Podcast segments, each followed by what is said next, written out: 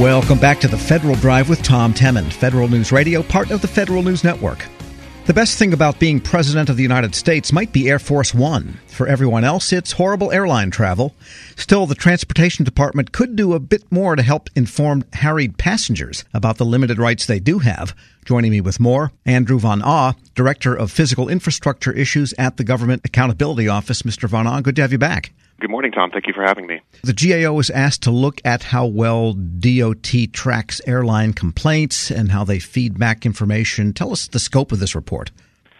Uh, sure. Well, we've we were asked to look at. Well, there have been a lot of news stories uh, over the last year or more um, about sort of you know sort of uh, some quote unquote horror stories about air travel uh, Dr. Dao being dragged off of an airplane, uh, instances of recent, more recently, inst- instances of sexual, verbal, or physical assault or harassment, um, and certainly the, the seeming increased presence of service animals and other types of things. Um, so we were asked to kind of look at sort of what's the state of uh, air travel, what is the state of consumer satisfaction, what are the trends and complaints, and then what is DOT doing to enforce passenger protections and ensure airline compliance with those protections? And I guess you found DOT is fairly good, but there's room for improvement. Tell us what you found. Sure. Um, well, as far as uh, what the data show about uh, the state of air travel, um, sort of a bit of a mixed bag. Um, some some measures show improvement. Uh, denied boardings are down, delays are down, baggage uh, incidents with baggage are down. Uh, customer satisfaction indexes actually show some improvement uh, over the last few years. Yet overall, over the last decade, complaints have increased. Um, and in particular, in certain areas, we've seen increases in disability issues, complaints around those, uh, complaints around oversales, and, and, and about fares. So, as far as what is D, what DOT is doing, uh, they have a number of things that they do to enforce passenger protections. They process all of the complaints that they receive. Um, you know, it, given certain trends, they will investigate airlines and what their what, what their practices are. Uh, they do compliance inspections and audits of airlines on occasion. Uh, and they also uh, educate passengers and airlines about uh, their responsibilities and their rights. So basically, they have purview over anything non safety related. That is to uh, say, DOT components other than the FAA. That's correct. Would you say complaints are rising? I mean, what's the level of complaints that come into DOT every year? Is it hundreds of thousands? Is it millions? Is it tens of thousands? DOT receives thousands of complaints each year that they process. Of course, uh, the, for every single uh, complaint that DOT receives, the airlines themselves receive many, many more uh, that don't necessarily go to DOT. So DOT, the ones that do go through DOT's website, they process all of those complaints. Um, they code them according to whether they have the potential for violating a passenger protection uh, and they uh, move them through the process accordingly. Now, DOT has five areas that it must comply with in, ter- in this whole performance area, providing compliance assistance to the airlines themselves, processing these complaints that you said number in the thousands, inspecting the airlines, and investigating potential violations, and then taking whatever enforcement actions are available to it. How did DOT do in those areas? Uh, well, generally speaking, DOT goes through all of those different activities. Um, but what we found was they don't really have a way to uh, measure how well they're doing. Um, they don't have a way to sort of, or targets that I, I should say, or goals for you know what, how many audits they should do, or how many inspections they should be doing, um, exactly what they're getting out of that, and whether we're seeing improvement from some of those actions. Uh, so that led to us uh, for us to recommend that they start to measure those types of things, so they're able to target their resources to those activities that give them sort of the biggest bang for their buck. Yeah, how do they set their performance measures? I mean, the level of air travel is rising. I think, what do we hear? 30 million people alone traveled by air in the United States over Thanksgiving weekend alone. And so it sounds like things are basically working pretty well. But what are how does DOT set its own performance measures? Uh, well, there's a number of things they could do. I mean, currently they, they don't really have performance measures. Um, you know, they have the activities that they that they that they pursue, but um, you know, sort of uh, in terms of the the number of inspections, for example, they haven't uh, had an airline inspection over the last year or so. Um, so there's sort of uh, you know a way to, to think about whether you know that's something that they should be doing on a regular basis, how many they should be doing. Um, so that so right now they don't really have a way of, of measuring what they're doing. We're speaking with Andrew Von Ah, Director of Physical Infrastructure Issues at the Government Accountability Office. And which components in DOT are responsible is part of the problem and the, maybe the lack of standards across these different areas because more than one component is involved?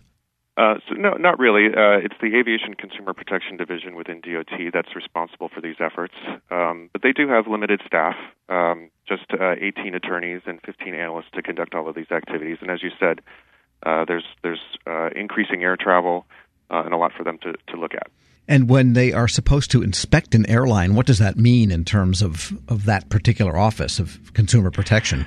So, so an inspection could take a couple of different forms. Um, sometimes they'll do a headquarters inspection. Well, they'll they'll they will go to a, uh, an airline, look at all of the policies and procedures they have in place uh, relative to the existing consumer protections.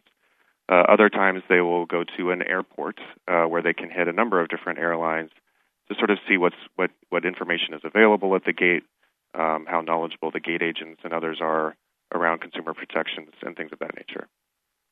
And I'm looking through the report where you give the regulatory requirements for various demands made of airlines with respect to animals and seating and all of these other parameters. And there's quite a number of regulations that have their origins in different statutes. So it's a little bit more regulated than people might realize, I think. There, there are a number of consumer protections in place. Um, and not everybody, I think, knows all of all of their rights that that actually do exist. Uh, DOT, to its credit, has done a little bit of uh, has made some improvements to their website.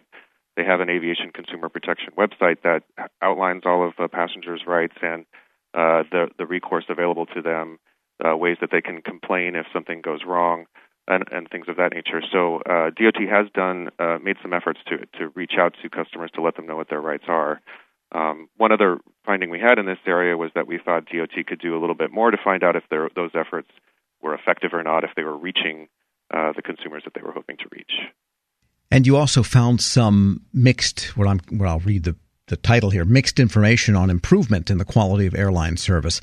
Sounds like the information that's gathered doesn't quite make it out in a way that's comparable or complete sometimes? Uh, well, it's interesting. I mean, these are these are different measures. They're measuring sort of different things. I mean, some and and consumers have uh, some things that are are they they like about air travel. I mean, if you get get to your destination on time at a reasonable price, uh, you may be quite satisfied with your service.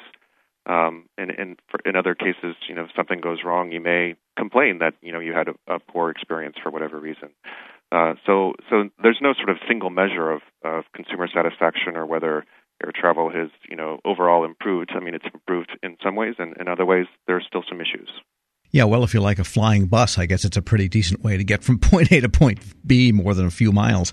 And there you go. What were your recommendations, basically, for DOT? Uh, our recommendations were for DOT to develop measures around the different uh, uh, ways that they uh, look at enforcement and compliance with passenger protections so that they could better target their resources and understand how effective uh, their efforts are, uh, as well as to look at ways that improve the, the ways that they can reach out to the public to inform them about their rights. And what was their reaction to those recommendations? DOT agreed with those recommendations and is taking steps to implement them.